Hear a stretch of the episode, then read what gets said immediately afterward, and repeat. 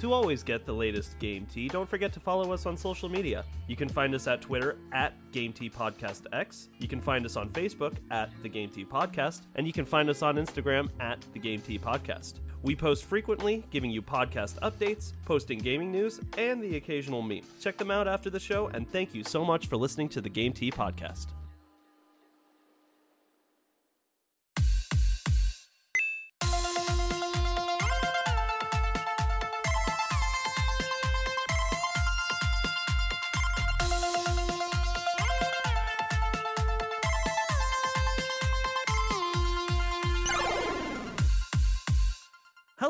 Everybody, and welcome to another episode of the Game Tea Podcast. My name is JP. I'm Zach. And I'm Zar. All right, so as promised from the last episode, we are doing everybody's favorite game show on the Game Tea Podcast Rate That Rating. Rate that rating! Rate that rating. Yeah, that's what I said, Zach. Rate that rating.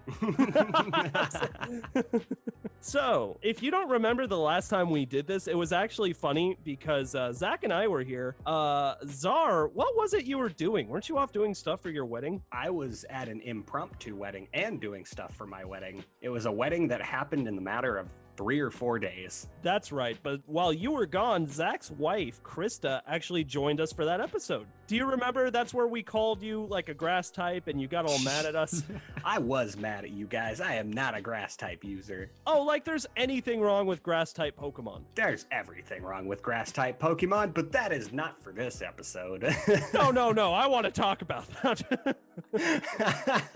oh, okay, fine. In case you forgot how we play Rate That Rating, here's how it goes. Each host needs to pick one of their favorite games and give it a fair, honest review with a score at the end of that review. Once the host gives the game a review, they will go into Metacritic to look at the best and worst reviews and the comments made by other reviewers to laugh, cry, and shout in a hilarious manner. I think we can manage that. I cry all the time. Me too. Sometimes in the shower. Crying is my favorite hobby. Uh, that has to go on my resume. Professional crier. All right. Uh, there's not a whole lot else to say about that. What do you guys say we jump right into it? Let's do it. Party time, boys. All right. So, my game I am doing this week is a little cult classic called Undertale. Now, first things first, have either of you played Undertale? I have seen it, but I have not played it. I have it downloaded. Yeah, I, I- know because I bought it for you. And I've talked to the goat thing, uh, Tor- her name is Toriel. and she's a goat thing, correct? Yeah, but she has a name. I think the name you're looking for is Satyr. No, it's a goat. It's definitely a goat. okay, so Undertale is my game of the week. Now, like I said, it had a little it's got a pretty big cult following. Um it's a funny game because it's known for having one of the most toxic fan bases out of all video games that were in circulation at the time. Genuinely, or we talked a few days ago about Markiplier are The first episode Mark put out of playing Undertale, he was bitched at in the comments so much by people who loved the game and were fans that he never put out another series until about two years later he gave the game another go through but the fans were so awful to him that they turned him off of the game Damn, I did not know that. That is Yeah. terrifying. yeah it really was the fan base for this game is very toxic but i'm a strong believer and just because you got a bad fan base does not mean that the game is bad in fact if you remember my top 10 video undertale made it on that game Yeah, it did. So let's go over a little bit of a review. Why was I interested in the game? Undertale's big shtick is that it's an RPG where you don't have to kill anybody. So you battle people, but you have two options in the game. You can kill the monsters, or you can befriend them through fun little separate activities that you can do in the battle sequence to make it so you don't actually hurt them, but befriend them. And I found that concept really, really interesting. Essentially, there's two different ways you can play the game. If you decide to kill everybody, you do what's called the genocide route.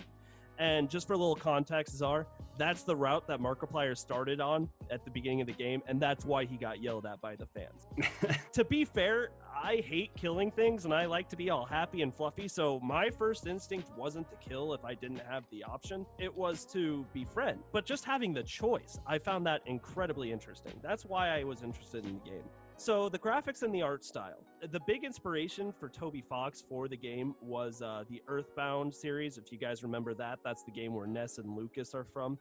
Oh yeah. It's a pixely little walkie adventure and honestly, the art style is beautiful. Just walking around the underground is wonderful. Characters all look great, the world looks great, the buildings look great the textures look great. It really does. It's um, a pixely adventure, but it looks great for what they give you. But where I think the art really, really shines is in the battle sequences with the main characters, where you have to either once again kill them or befriend them.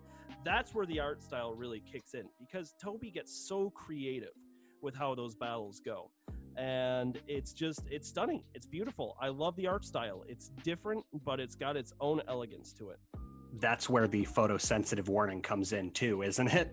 Oh yeah, oh yeah. Uh, be warned if you are epileptic. very, very fast flashing lights everywhere during the battles. Especially with the character called Mettaton. Uh, speaking speaking of the characters, though, you have a case of silent protagonists. So the character that you are is the least interesting character in the game, unless you go with the genocide route, to be honest. But if you decide to do the fluffy, nice uh, pacifist route, your character is honestly pretty boring he doesn't say or do anything. He or she. They're supposed to be a unisex character um, that doesn't have a gender, so that you can kind of put yourself in the place of the character. Um, the real shining moments are all the characters you meet. Toriel, Papyrus, Sans, Undyne, Alphys, um, all the characters. I'm missing a couple big ones there, like uh, Mettaton, but the characters are all hysterical the characters are just their personalities are so colorful and fun. Sans and Papyrus are hysterical. The first hour of the game is hilarious because of those two characters. It is so funny. And that's really what I have to say about the characters are, you know, there's not a ton of them, but they're so fleshed out and even the side characters, they're amazing. The story of Undertale is essentially you're a human that lives on the surface and you accidentally fall down this like hole in the ground and you find out that underneath the crust of the earth is a civilization of monsters. They were once on top of the earth with you, but the humans forced them into this hole and now they're all trying to find a way to get back to the surface. So a lot of the monsters want to kill you as the human. There's a lot of monsters that just like having you around too. It's essentially the story of the game is you're just trying trying to find your way back home. And at the same time, the monsters are trying to find a way back to the surface. And I won't spoil too much if you haven't played it, but you're a big part of them getting back to the surface. And that's what creates a lot of the drama.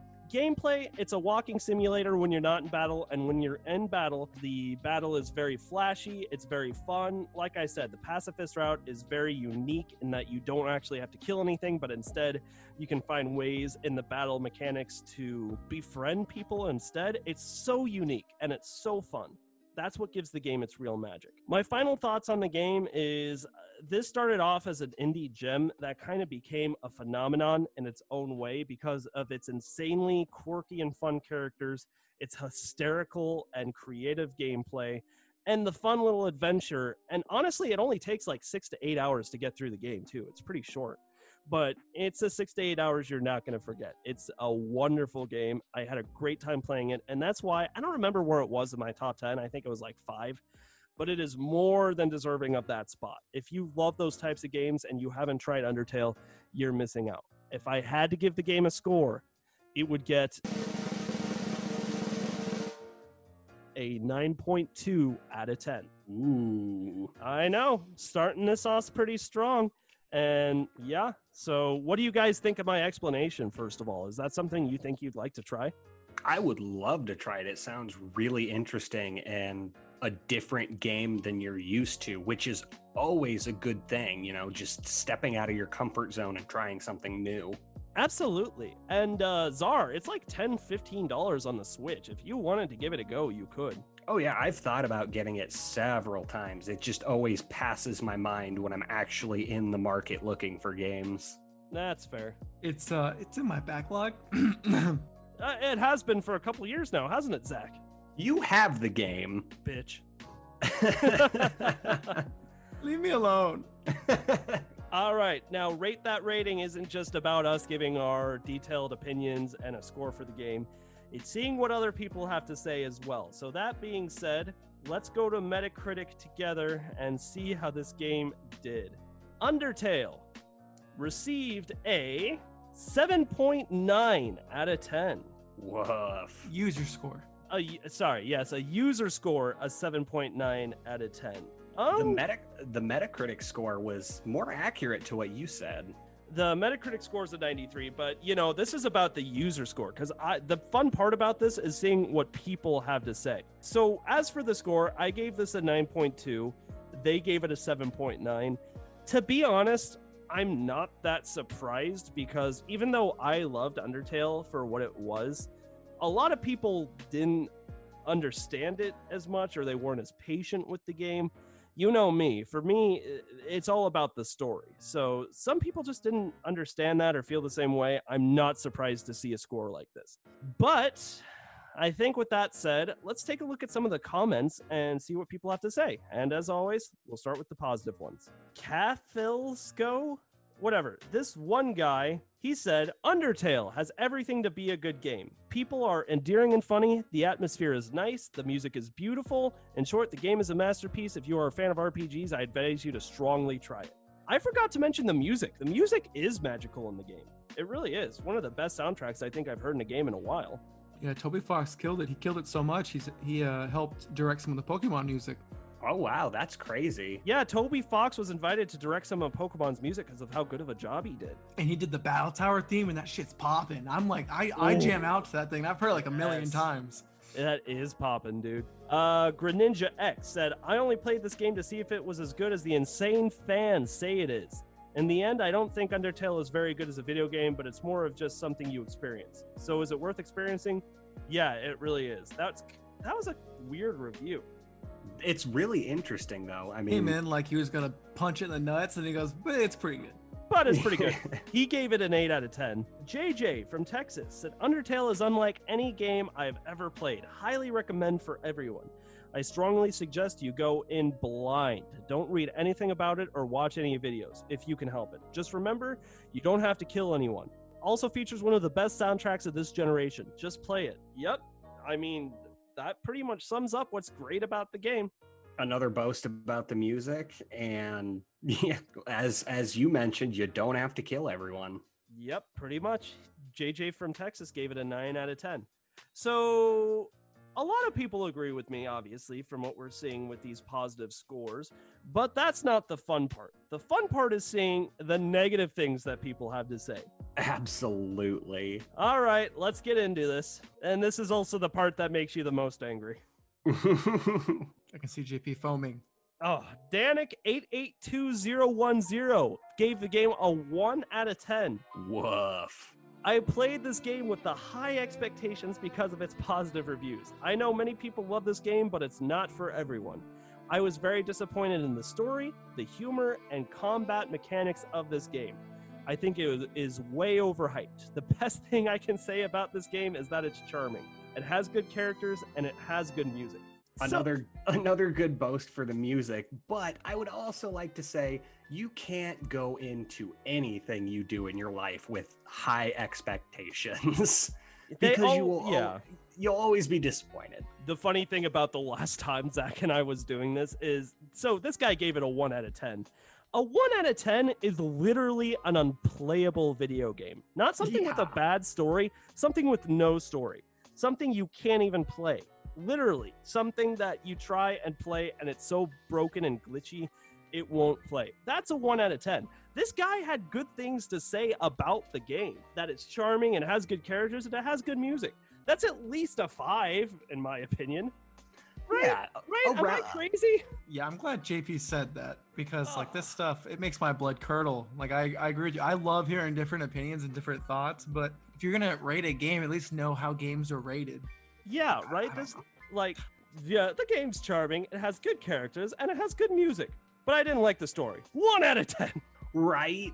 You Like, were oh able my to play the game, weren't you? It, it didn't just crash on you. This is this is making my I'm sweating a little bit. Will you read Rarpar? Sorry. Like Rarpar. Will you read Rarapar's review? Rarapar. Yeah, heck yeah, I can. So Rarapar gave it a 4 out of 10.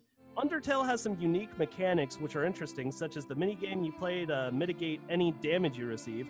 However, for an RPG, the storyline seemed overly simple and the humor is fairly basic. I found this game underwhelming after reading all the extremely positive comments, especially if you consider that all of the time writing, it's almost ranked the same by players as Zelda Breath of the Wild and Mario Kart. I'm a big fan of 8 bit games, but I wouldn't recommend this to a friend. I mean, for, the battle mechanics are what make it fun. That's why this game is special. It sounds like he's pissed off that this isn't just another rip and tear RPG. Oh yeah, it's it's unique and that's exactly what it meant to do. Also, he's trying to rank this game alongside Breath of the Wild and Mario Kart, which are triple A titles. This was an indie game. You can't rank those the same. That's a great point. It's a third the price as those games too. Absolutely. At least he was more fair with his review. A 4 out of 10. I mean, do I think that's still a dumb review? Yes. But is it as stupid as giving the game a 1? Absolutely not. All right.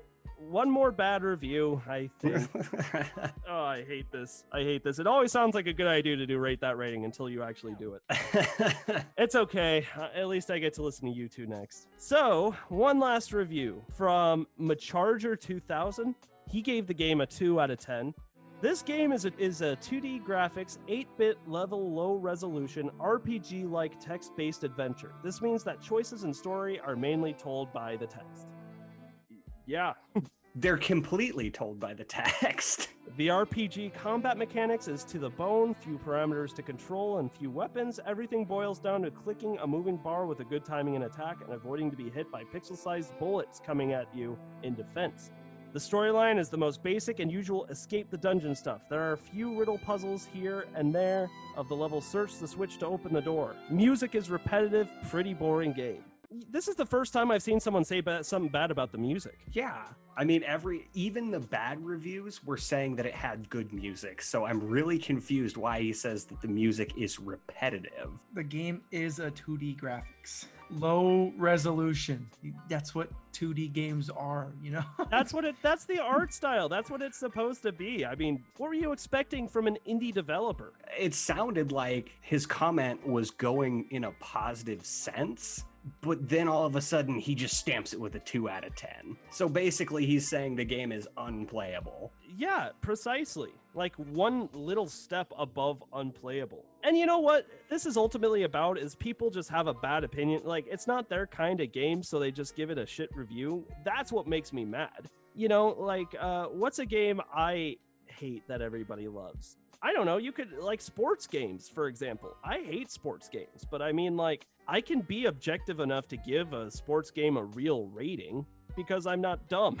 And that's what it all boils down to is objectifying a game, not letting your own personal bias destroy the gameplay for you. You have to come at it with a fresh perspective, like you've never seen this before, and that is how you rate it. Exactly. All right. Well, I'm sad. I'm mad. I'm disappointed. I'm also not surprised. I'm loving every second of this. Zara, your turn. oh my God. We'll see how much you like it when it's your turn to do this. Yeah. So, the game I am rating a rating on this week is Alice Madness Returns. Now, reoccurring listeners will remember that this made my top 10 list, so I'm really excited to talk about it. Well, let's hear it, my man. Alrighty, so I am interested in this game because a callback to me being such a dark individual, this game is dark. It is a manipulation and a mutilation of Lewis Carroll's Alice in Wonderland. Basically, where Alice is sent to an asylum and she's bat guano bonkers and everything is just messed up.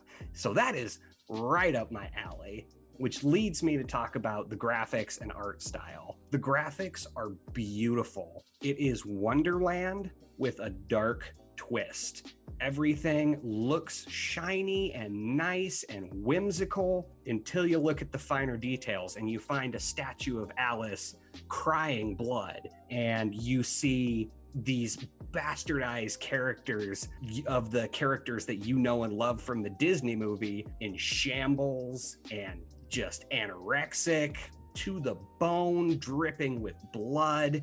Oh my god. It is beautiful. it, really is. It, it's creepy, but it's beautiful. And the landscapes are just amazing. There is so much detail that goes into what you would expect to see Wonderland because that's where the, the biggest selling point of this is is it is wonderland in all of its beauty but with a dark twist. The characters are who you'd expect. You know you got alice you got cheshire cat you got the mad hatter you got all of them but they are all a reverse mirror of themselves. Cheshire cat it, it looks like a dead cat basically. Right skin and bones that's it with a really creepy smile with a little bit of blood on the teeth. The Mad Hatter looks like a an overgrown garden gnome just gnarled and wrinkly and they are hilarious. And in fact, I quote Cheshire Cat today. One of my favorite quotes from the game is change denotes neither good nor bad.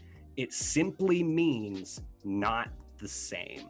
That's deep and it impacts me very well. Now, the main character, Alice, as I said, she gets sent to an asylum because she believed caused the house fire that basically killed her entire family. And that's why she goes to Wonderland because it's all a psychosis induced dream state where she feels like she can be okay and not have to deal with the reality of murdering her own family. Also leads into the story as a recently released insane asylum patient, basically.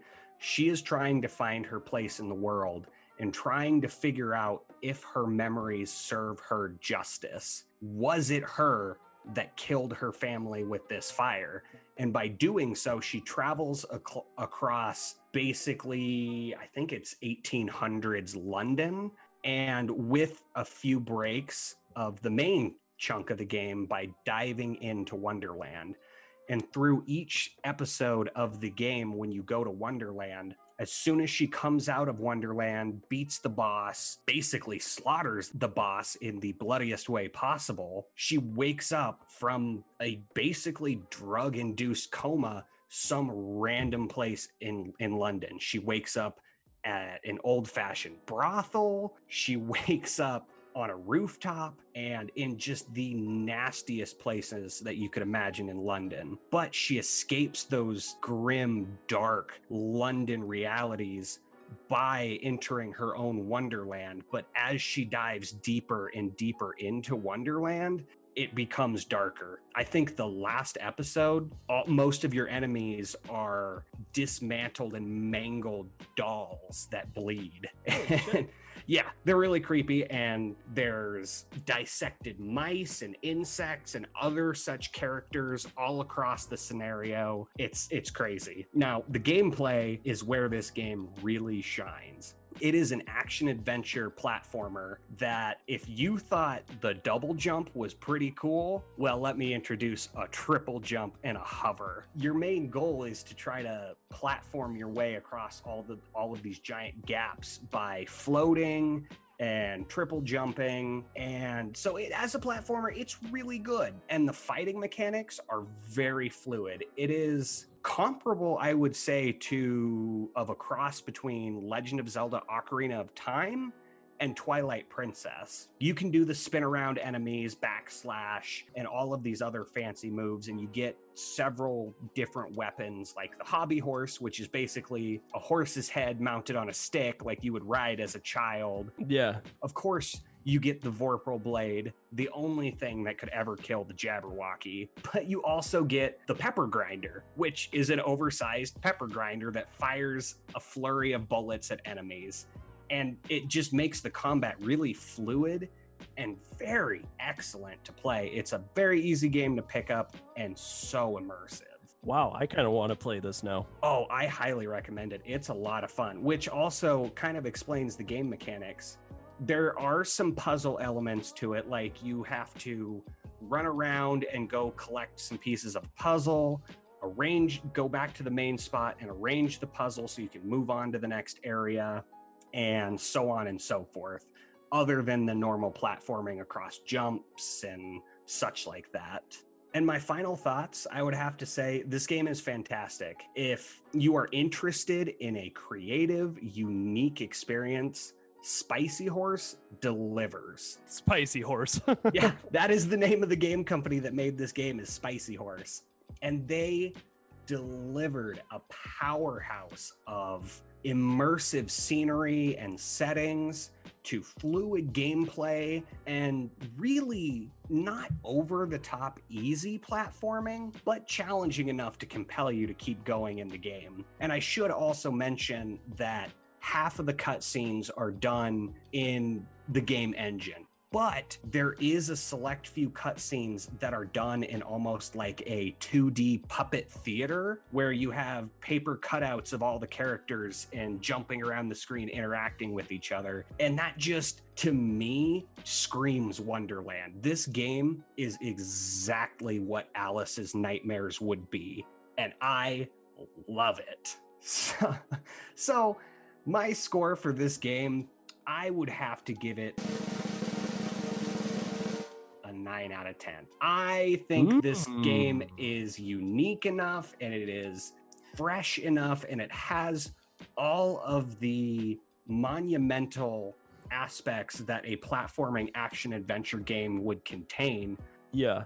That it deserves a good rating because it's not like anything you've ever seen. This game sounds so creepy and I kind of love it. I don't know. Zach, are you terrified? Are you even still alive? Yeah, no, I'm just hanging back. I'm just, yeah, a little scared. Would you say that this game puts you on edge? Ah. Uh, nah. Ah. I was hoping you said yes because I had a Cheshire quote segue.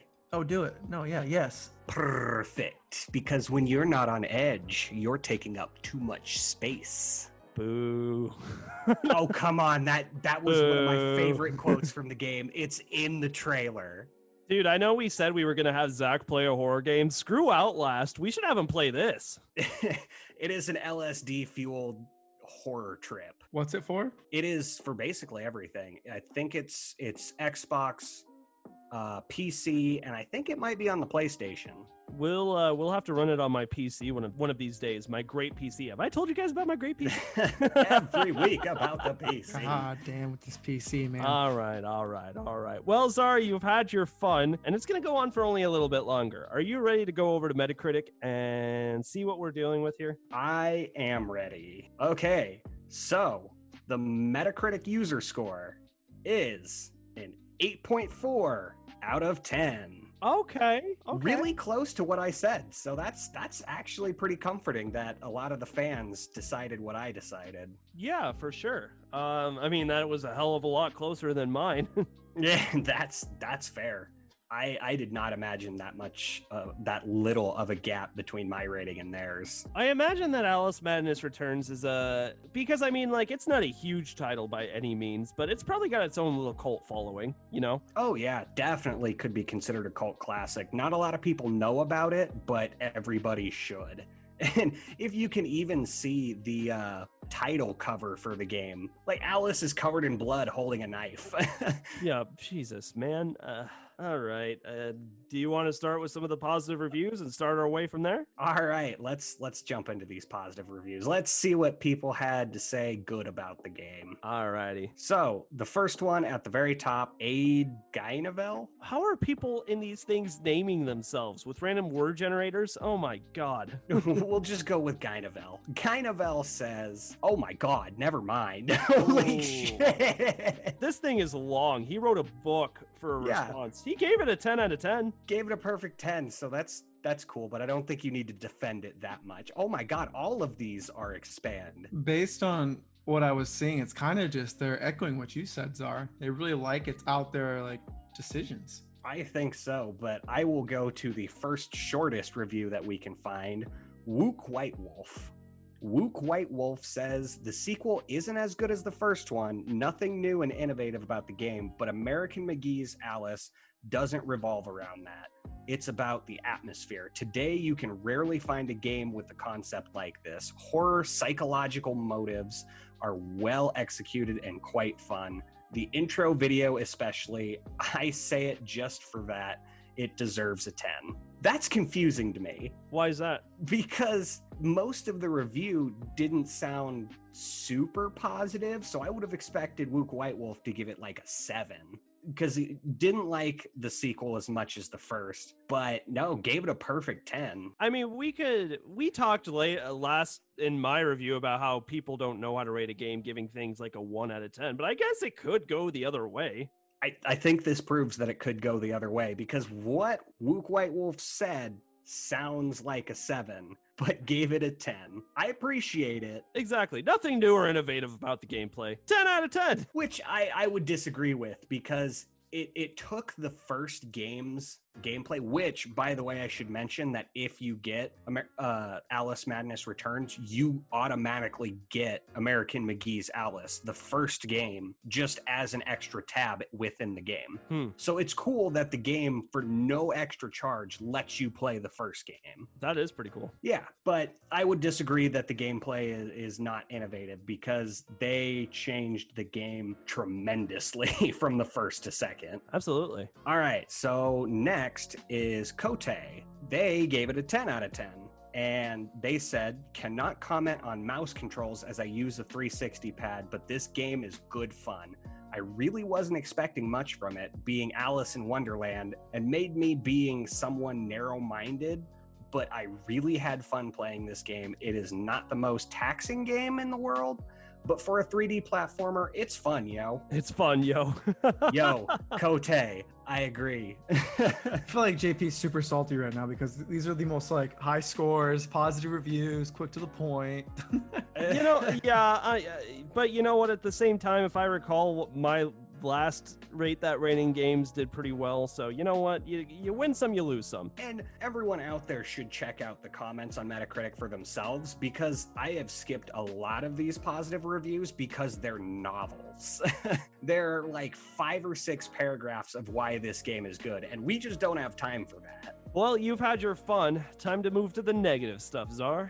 I got one more. All right, so we'll do a not perfect 10, and this is from Robo Son. Robotic, Robotic son. son. Oh my god, I am an idiot. Robotic Son gave it an 8 out of 10. it's a shame that how biased and ignorant video game journalism is nowadays. The gameplay is formulaic. Formulaic. Formulaic. I cannot pronounce words. Yo. Just combining a standard third person action and old school platformer. All COD games are the same. What say you? 9, 10, invisible walls? You know, almost every game has them. Long chapters and hidden collectibles make it a lengthy ex- adventure. Ah, now the game length may be long. Now the game length may be long and hidden elements are disadvan- disadvantageous. My opinion about the game, Alice Madness Returns, is a beautiful, twisted art style and atmosphere. And that is all I will say about that because it goes on a little bit. But I agree. I think that is a very fair and accurate rating. Sure. Nailed the points. I don't think there's much else to say about that. But let's get into the actual interesting part of this Yeah, yeah, yeah. the negative reviews. Yes. Starting off, ooh, Whoa, a Yeah. zero out of ten. Let's do that one. Dr. Gulag gave it a zero out of 10. Way too long and repetitive. People who rate this game a 10 have to be out of their minds. How can you sit through such boring gameplay?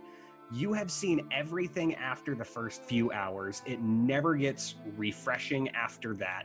Sure, some of the stages have been designed nicely, but it's always the same jump, push a switch, kill enemies, repeat ad nauseum. That was pretty brutal. That was very brutal. And while I can kind of agree, the gameplay is a little repetitive. You know, it is jump, push, switch, kill enemies. But that's what an action adventure platformer is. This guy gave it a zero A zero. because he didn't like the game. Hmm.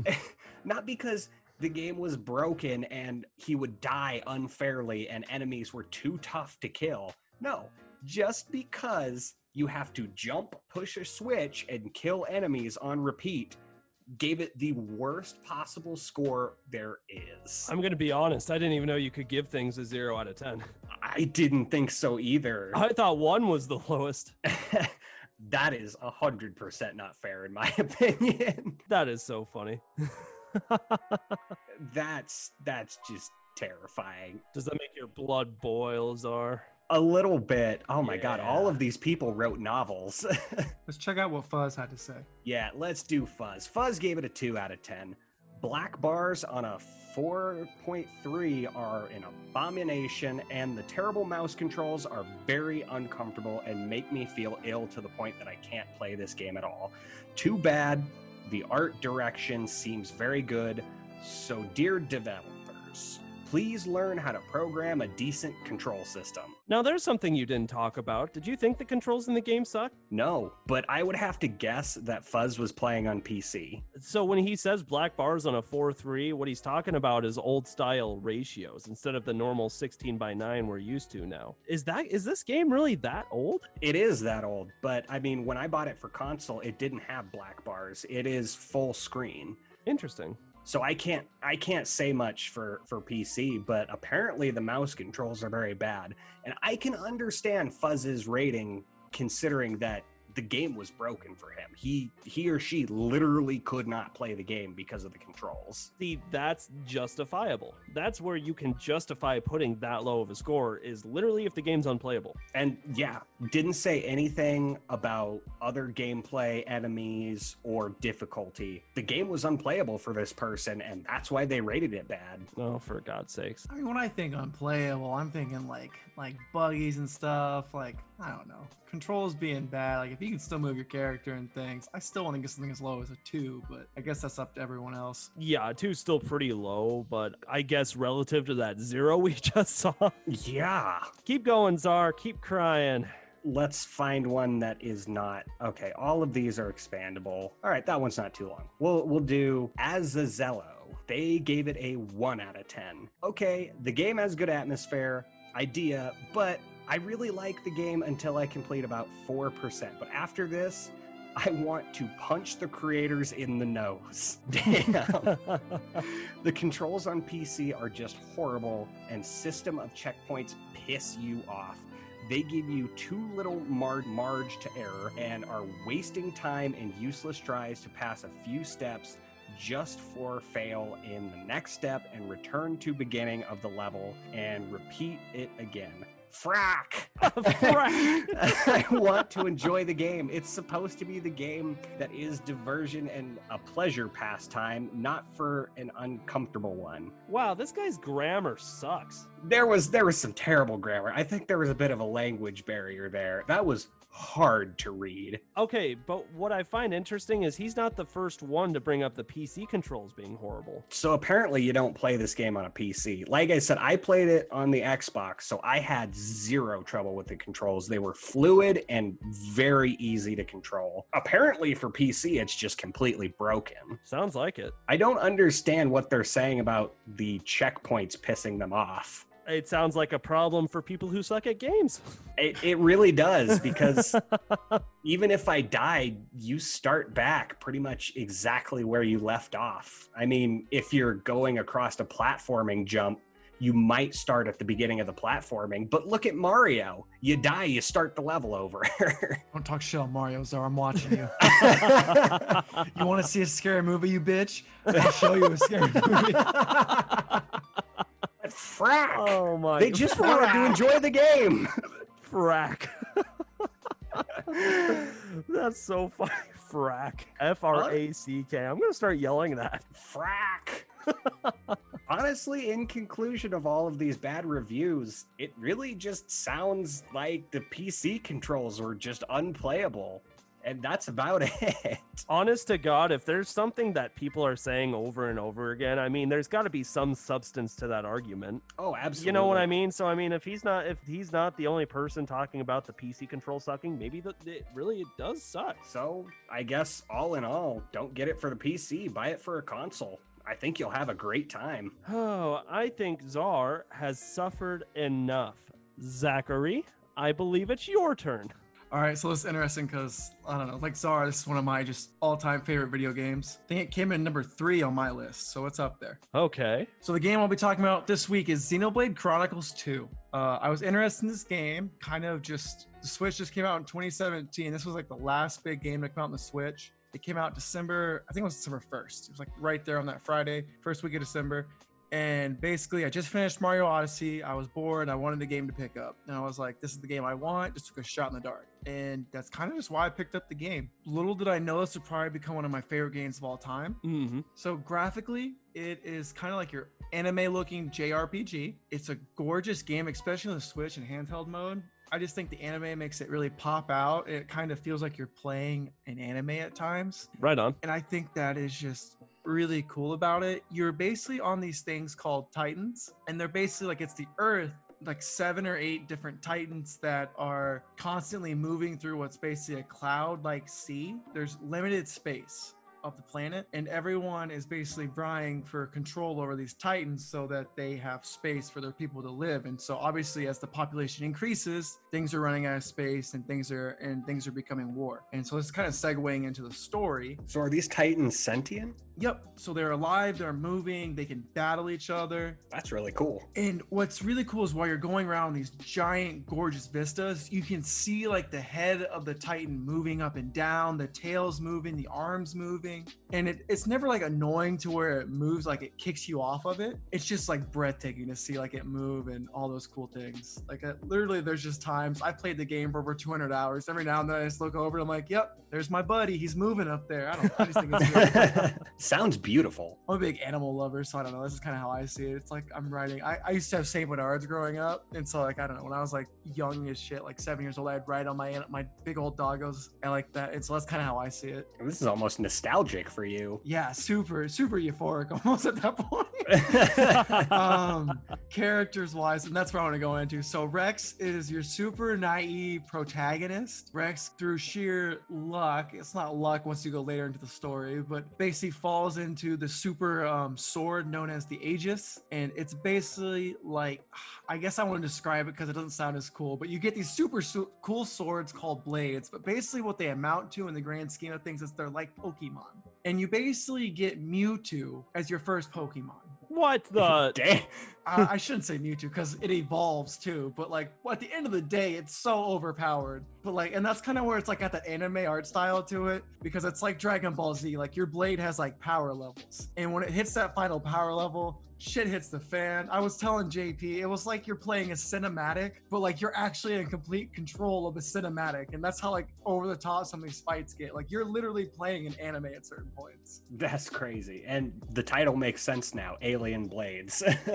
Right, absolutely. And so Rex is your super naive protagonist, and he finds this super awesome Pokemon um, like Blade. And what's kind of the big thing that I think discourages people from getting into it is as it's a JRPG, there is definitely an over sexualization of women. I mean, like that is something that I kind of, I don't know, it made me feel uncomfortable at first. Um, Rex. So Pyra is the blade, starts off as a fire blade, Mhm. and she has got the bootiest booty shorts I have ever seen in my life. And I'm not gonna deny it. Like she is thick, all right, and like the booty shorts are things. And like I don't know, I've never been a person who like oh, Wait, wait, wait, wait. How many C's? like 500, dude. No. Oh my god. Yo. then- and I've actually seen some character studies on this, and it, it kind of goes with her character and how she's insecure and stuff like that. And I don't I don't know if I want to put it in that way because I'm gonna get like some angry. No matter what, there's someone who's gonna be angry about it. And then she's super busty too. Her boobs are bigger than like my head. Like they're pretty. It's pretty out there, and it's got a very prolific art style to it. a sword with booty and a butt. Maybe I will play this game. I'll be honest. I mean, it's definitely an over-the-top art style, and it it definitely has kind of like yeah, I don't know. Donkey ripped it a new one. He's like, and he's immediately unimmersed from this game, and I can see that. But as someone who grew up on like, I watched Bleach, and if you know anything about Bleach, um, Orihime has like ginormous tits. So it's just something that like I don't know. It's just some reason Japanese like to Japanese art styles really like to accentuate the boobs, and it's like that's okay, I guess. Um, no, I mean, if that'll turn you off, I get it. Um, but needless to say, might Pyra- actually turn a lot of people on. right.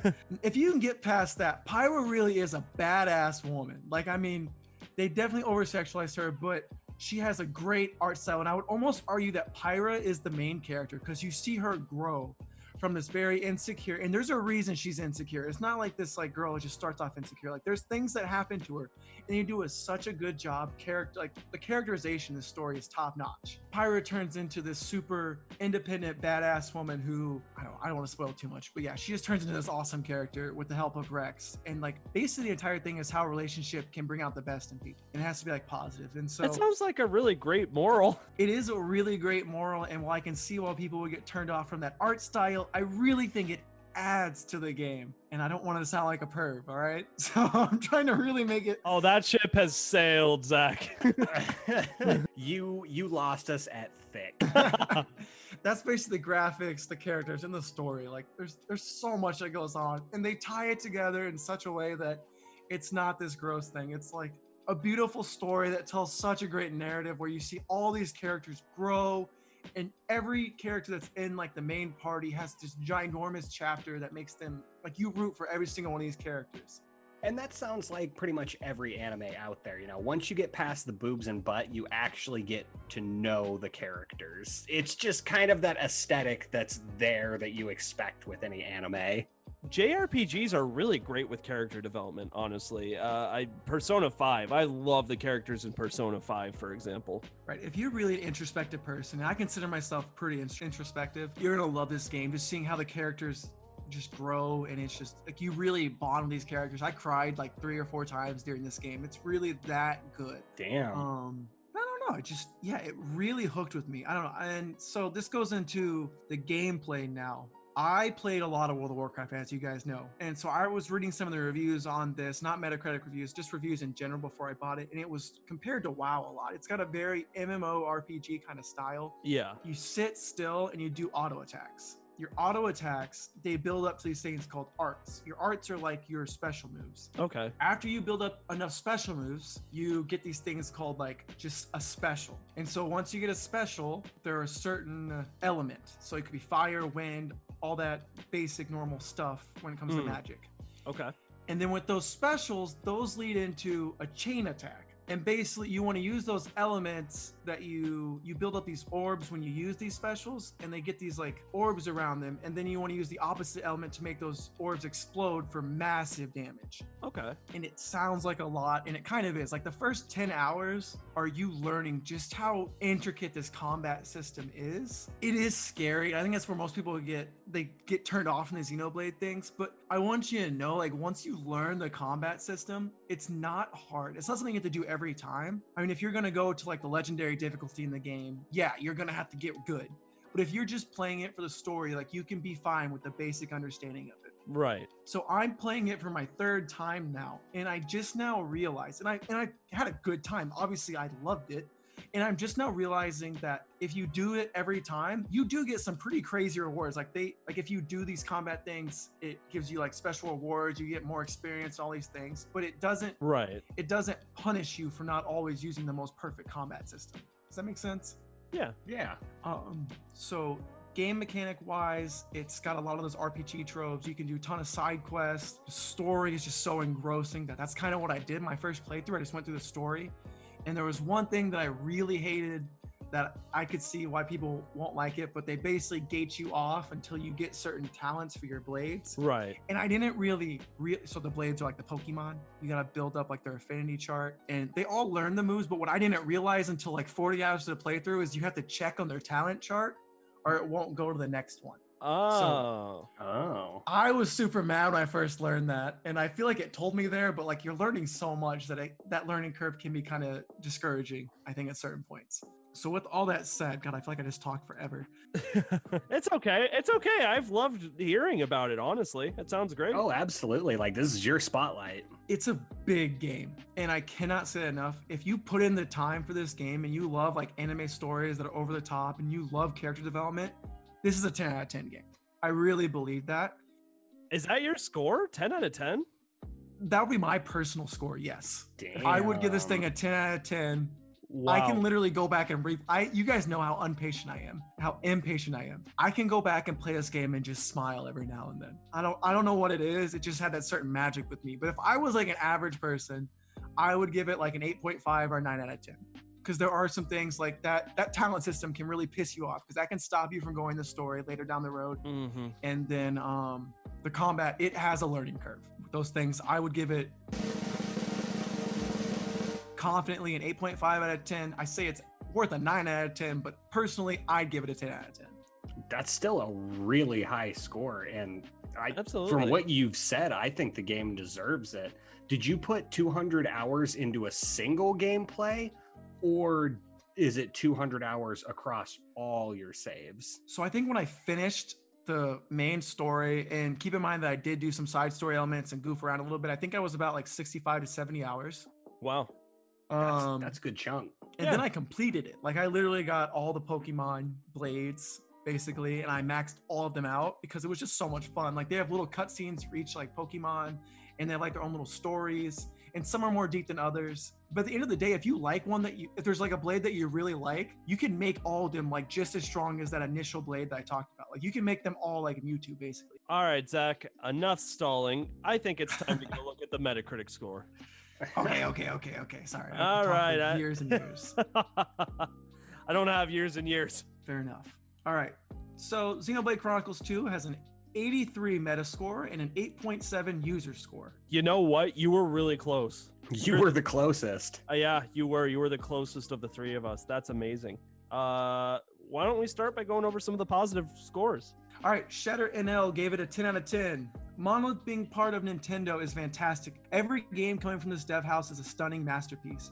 Xenoblade Chronicles 2 is no different. This game is an emotional journey with ups and downs, all fantastic. It's also a powerhouse production wise that shows what the little Switch can do.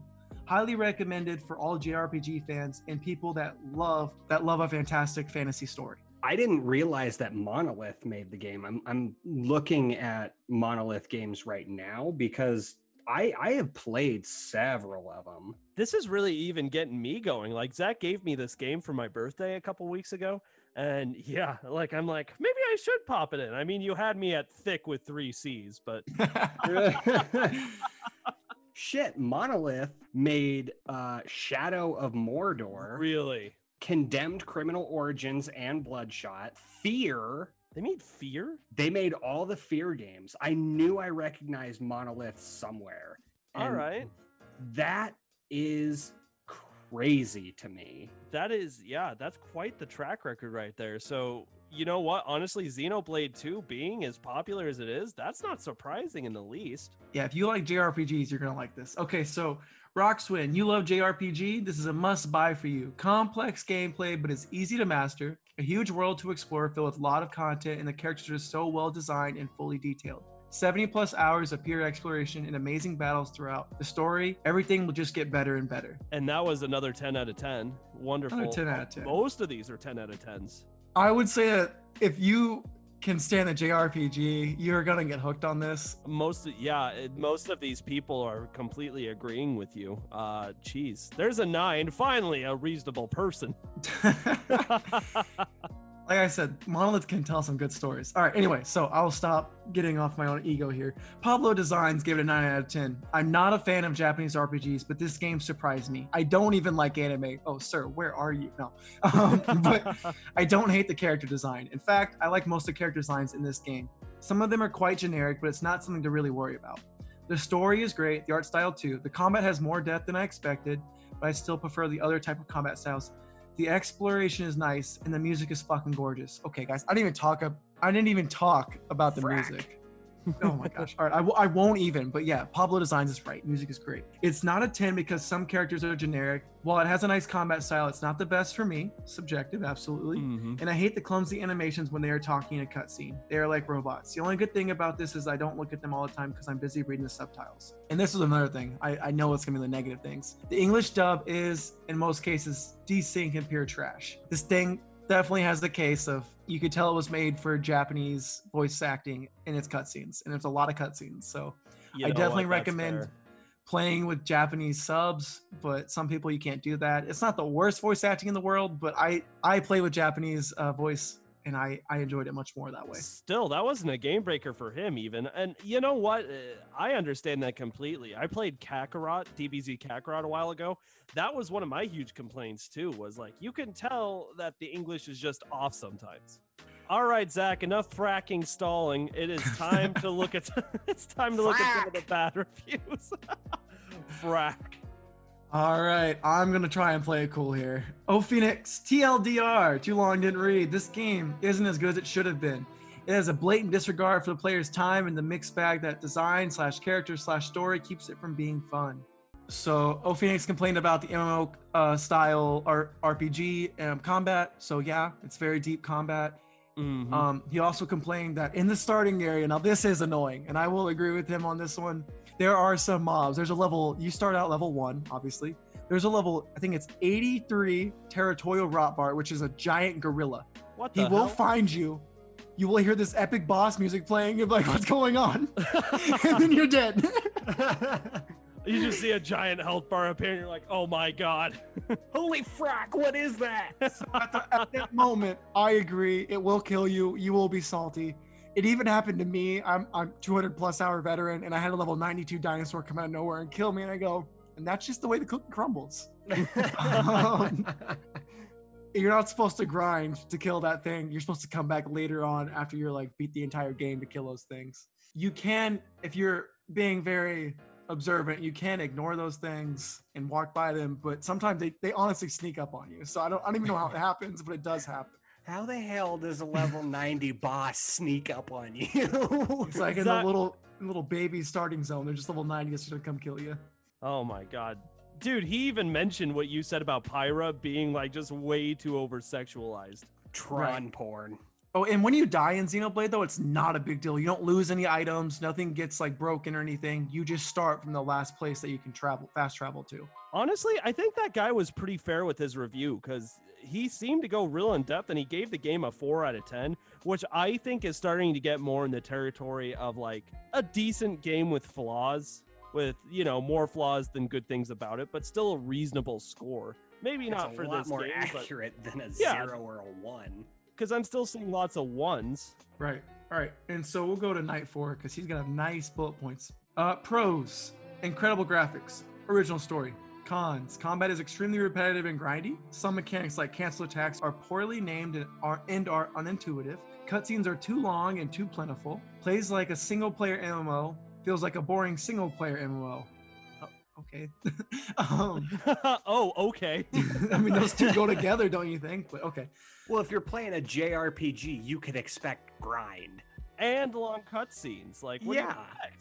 I personally look forward to the cutscenes, so I don't know. I, I can see where like that's a subjective opinion. So yeah, gave that one a four out of ten. Let's read this one out of ten. This will be the last one.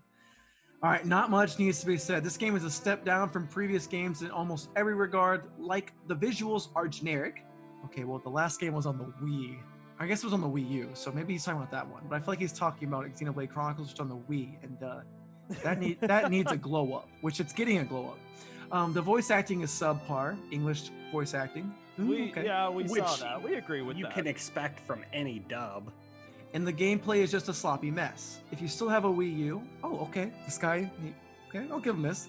I would recommend playing Xenoblade Chronicles X instead because it's not like you would want to play Xenoblade Chronicle 2 in handheld mode. Seriously, the visuals in handheld mode are just awful. And this came out in December 1st, 2017. Uh, Monolith is an awesome developer. So they released that like they said they would on December 1st, but they also updated the game with a few patches. Mhm. And they did make it look a lot better in handheld mode Yeah. um, than it first started. So I, they definitely made it look better than where Dexmax originally played it. Um, I don't know if that would have bumped his score out from a one. It sounded like he was pretty set on giving it a pretty low score, but that is something to know that they did update this game a lot and make it even better alongside DLC. That's So, yeah. just the thing, though, is even that did not warrant giving the game a 1 out of 10. I know we keep hitting that point, but these people do not know how to review games. No, not even a little bit. The fours were were reasonable. They had rationale behind them, but you can't just give a game a one because you don't like it. I yeah, exactly. Uh, here's here's a reference. Here's a reference. We all know that Fallout 76 was a huge floppy mess from Bethesda, right? A fracking man. A fracking mess. I would still give that game a four or a five out of 10. You know, I mean, and that game was buggy and glitchy, and there wasn't a lot to do, and the controls weren't great, but it had a story. It was playable. Some people still had fun playing it. Yeah, I had fun playing it. I've I have pretty much gotten to a level 200 character. I had fun, but I hated every step of the way. Still wouldn't give it a one. Give it about a four or five, like you E- said. Exactly. You know, I mean, one is literally unplay an unplayable game. Literally. Like you it won't work. And people think it's warranted to give games that, you know, sometimes they even have positive things to say about the game and they still give it a 1. Like, yeah, okay, the graphics were great and I liked the music and the characters were endearing, but it was a little grindy. 1 out of 10. yeah, that makes no sense. Oh my god. Zach, are you okay? Oh, I'm good. I just uh, really want to throw my spiel here. Xenoblade Chronicles is coming out May 29th, and if you just saw how passionate I was about that about this game, Xenoblade Chronicles apparently is even better story-wise, and I've managed to not get spoiled yet, and I am so excited to play that game. So it's a really big title to look forward to at the end of the month. Oh my lord. All right, I'm done being angry. I I think I think I've had enough. What do you guys think? I'm grumpled, but I'm still smiling. Dude, my game had so many 10 out of 10s. I'm hype right now, boys. You're great. Yeah, it really did. It had the best reviews out of any game we talked about tonight. And even the negative reviews weren't terrible. I mean, yeah, every every game has those stupid ones and zeros, but honestly, your reviews, bad and good, were the best out of all of them. Oh yeah, by far. I think I probably got it the worst, honestly. yeah, you did. I yeah. It's really perception based. I feel like Metacritic is very like if you see a toxic fan base, you want to attack it. It's kind of That's what that's what's funny about it though, is like watching these individuals go who don't know how to rate things, try and rate things. That's why this is fun to do. Oh my god. And I hope they listen to the Game Tea podcast, you know. And just wa- one day they listen to this episode and I don't know, that wolf guy whatever their stupid names are, just goes, Luke Wolf White. yeah. He's like, hey, that's my comment, and they're making fun of me saying frack. Well, frack you, man. Yeah, frack, frack you. you. I am going to continue to say frack for the end of my days. Oh, dude, that's gonna stick. I think we should put that on a t-shirt. yes. Ever get the funds to make t-shirts, they're going to say frack. All right, guys, I think I have had enough for the day. My heart can't take much more. Literally and figuratively, as I have had two and a half Red Bulls today. oh my god. Have I. I have a long day ahead of me today and tomorrow. I've been moving. It's been crazy. I'm still working. It's it's a lot. My good friend Red Bull will get me through this, heart attack or not. We'll try to get some sleep. No. we will never sleep because sleep is for the weak. Thank you all so much for listening to another episode of the Game Tea podcast. Um, it's been a great week with some great content. I've been enjoying it a lot. So um, get ready next week. We've got even more stuff coming your way. In the meantime, thank you so much for listening, and we will see you all later. We'll see you next time. Bye.